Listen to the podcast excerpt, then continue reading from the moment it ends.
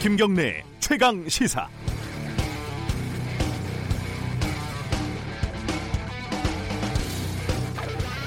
국민연금이 대주주의 탈법에 대해서 주주권을 적극적으로 행사하겠다는 방침, 이른바 stewardship code를 추진하고 있습니다.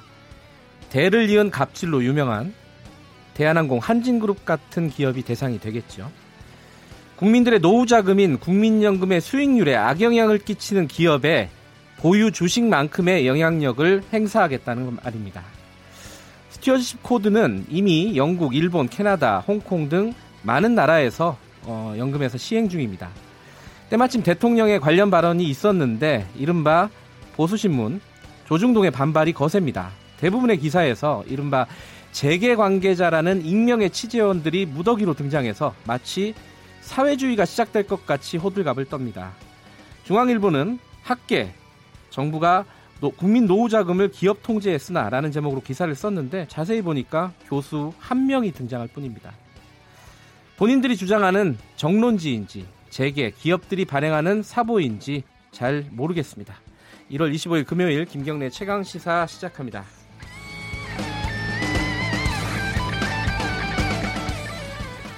오늘 주요 뉴스 브리핑부터 가겠습니다. 고발 뉴스 민동기 기자 나와 있습니다. 안녕하세요. 안녕하십니까. 어, 오늘 가장 큰 뉴스는 이거였던 것 같아요. 집값인데 집값 관련된 건데 단독주택 공시가격 역대 최대로 인상됐다 이 기사네요. 그렇습니다. 올해 전국 표준 단독주택 공시가격이 9% 넘게 상승을 했는데요. 서울 지역 공시가격은 17% 올랐습니다. 역대 최대 상승폭입니다. 특히 15억 이상 비싼 집이 많이 올랐는데요. 당연히 세금도 많이 내야 됩니다. 네. 세금 세금 많이 오른다고 해서 긴장할 것 같은데요. 긴장 안 하셔도 될 것 같습니다. 최근 가격이 급등했거나 아, 아파트보다 상대적으로 시세 반영률이 낮았던 고가 단독 주택 공시 가격이 주로 상향 조정되는데요. 네. 15억 이하 주택을 가진 분들은 세금 부담은 크게 늘지 않을 것으로 보입니다. 음. 전체 98%가 넘는 중저가 주택의 인상률은 6% 미만이고요. 3억 미만은 3%만 인상이 됩니다. 그러니까 주택 가격이 비싸질수록 공시 가격이 많이 오르고 음. 보유세 부담이 더 많이 늘어난다 이렇게 보시면 될 것 같습니다. 저는 아무런 상관없는 얘기네요. 아, 저하고도 아무 상관이 없습니다. 그동안 그 고가 주택의 공시 가격이 실제 집값에 크게 못 미쳤기 때문에 네. 세금이 불공평하게 매겨졌다는 그런 비판이 많았는데요. 예. 정부가 이걸 반영을 한 것으로 보이고요.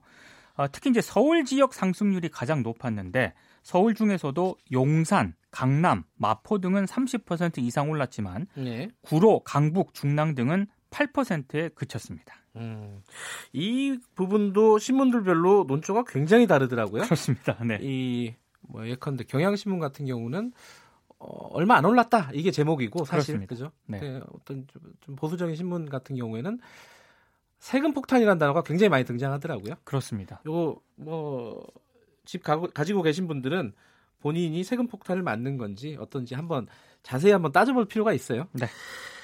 아, 황교안 전 총리 아들 병역 의혹 이게 기사가 났는데 이거 못 보신 분들이 많을 거예요. 이게 서울에서 방송된 게 아니라 전국 방송이 아니라 대구에서 방송된 거라면서요? 대구 MBC가 보도한 내용인데요. 예. 황교안 전 총리가 대구 고검장 시절 대구 기독 CEO 클럽을 만들었다는 소식을 한번 전해 드린 아, 어제 말씀하셨죠? 네. 네. 근데 환정 황 전 총리 아들 병역 문제와 이 클럽이 관련됐다는 의혹이 제기가 아, 됐습니다. 일종의 연속 보도군요. 그렇습니다. 예. 황교안 전 총리가 2009년 8월 대구 고검장이 되는데요. 네. 대구에 있는 제2작전사령관도 한 달 뒤에 이철휘 대장으로 바뀝니다. 근데 황 전 총리는 2009년 겨울 이 대구 기독 CEO 클럽을 만들고요. 여기에 이철휘 사령관도 합류를 하게 되는데 공교롭게도 2009년 9월 전주 35사단에 황교안 전 총리 아들이 입대를 하거든요. 아하. 근데 2009년 10월 말쯤에 이철희 사령관이 있는 제2작전사령부로 자대 배치를 받게 됩니다. 대구 쪽으로 어, 자대 배치를 받았다. 전주에서 대구로 오게 예. 되는데요. 군 관계자 얘기는 전주 35사단에서 대구 제2작전사령부로 오는 경우는 거의 없다고 합니다. 음. 아, 그리고 주특기도요, 보병에서 갑자기 일반 물자 저장 관리로 바뀌게 되는데요. 예. 더 이상한 대목은 황교안 전 총리와 이철희 전 사령관이 대구 기독 CEO 클럽 공동회장으로 활동하던 시기가 2010년 7월이거든요. 네. 근데 이때쯤에 황 전 총리 아들 보직이 행정 PC 운영으로 또 바뀌게 됩니다. 아하. 관련해서 이철희 전 사령관은 전혀 몰랐다는 입장이고 네. 황교안 전 총리는 취재진 취재에 응하지 않았습니다. 어제도 말씀드렸는데 CEO 클럽인데 왜 고검장하고 이 군인이 들어가 있는지 잘 모르겠네요. 저도 잘 모르겠습니다. 황전 총리가 본인 그 군 면제도 있고 이래가지고 네. 어, 군 면- 병역 관련된 어떤 의혹들 때문에 좀 한동안 구설수에 오르겠어요. 그렇습니다. 아, 그 예천군 의회 어, 이 해외 외유 어, 외유 사건은 아직도 진행 중이네요. 아 근데 이거는 좀 사건이 커질 것 같은데요. 예, 어떤 거죠? 폭행을 당한 현, 한인 가이드 있지 않습니까? 네. 가해자인 박종철 예천군 의원 그리고 네. 방조한 동료 의원, 예천군 의회 등을 상대로 56억 상당의 소송을 제기하기로 했습니다. 네. 어, 가이드의 변호를 맡은 이 로펌이 밝힌 내용인데요. 해당 로펌 변호사는 이 박종철 의원은 가이드를 우발적으로 한 번만 때린 게 아니라 음, 두 번, 세 번 가격해서 피가 흘렀고 어, 사건 이후에 가해자들의 대처 방식은 피해자를 더 괴롭게 했기 때문에 진실을 밝히기로 했다. 이렇게 네. 입장을 밝혔는데요. 여러 번 때린 거는 사실이죠. 그렇습니다. 근데 소송은 좀 복잡하게 진행이 될 것 같습니다. 폭행 사건이 발생한 장소는 캐나다이고요. 예. 네. 피해자는 미국 국적의 한국인 미국인입니다. 그리고 가해자는 한국 국적이고. 음, 그러니까 미국과 한국, 캐나다 3개국의 법이 얽혀 있기 때문에 네. 소송이 장기화될 가능성도 있거든요. 네. 근데 해당 로펌은 끝까지 소송을 진행한다는 방침입니다. 예. 만약에 유죄로 판결이 되면 어, 박 의원은 국제체포영장이 발부가 되고요. 예. 수십억 정도를 배상해야 될 수도 있는 그런 상황입니다. 외유 한번 잘못 갔다가 폐가 망신하는 이런 상황이 벌어질 수도 있겠네요. 그렇습니다. 56억 원 물론 선거가 나봐야 알겠지만은 어, 굉장히 큰 돈인데. 그죠? 굉장히 큽니다. 예.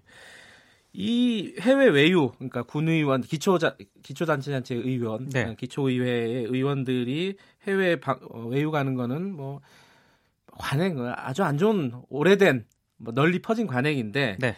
이 사람들이 갔다 오면은 보고서를 쓰잖아요. 그렇습니다. 근데 그 보고서도 다 엉망이라면서요? KBS가 이거는 보도를 했는데요. 예. 서울 지역 구의회 의원들의 국외 연수 보고서를 분석을 했습니다. 네. 한마디로 표절 투성이었습니다. 음, 서울 강서구 의회 의원 11명이 지난해 10월 뉴질랜드로 연수를 갔는데 네. 제출한 보고서를 보니까 현지 시의원을 면담했다는 부분 그리고 네. 묻고 답한 내용까지 오래전 신문 기사를 그대로 가져왔습니다. 음, Control C, control V. 그렇습니다. 근데 의원들이 만나 현지 시의원이 있거든요. 네. 근데 이 시의원은 지난해 강릉시 의회 그리고 이천시 의회 보고서에도 등장을 합니다. 네. 이 현지 시의원은 1년에 한국 의원들을 많게는 30번 정도 만난다고 하는데요. 네. 왜 이렇게 구의원들, 시의원들이 이 시의원을 만날까?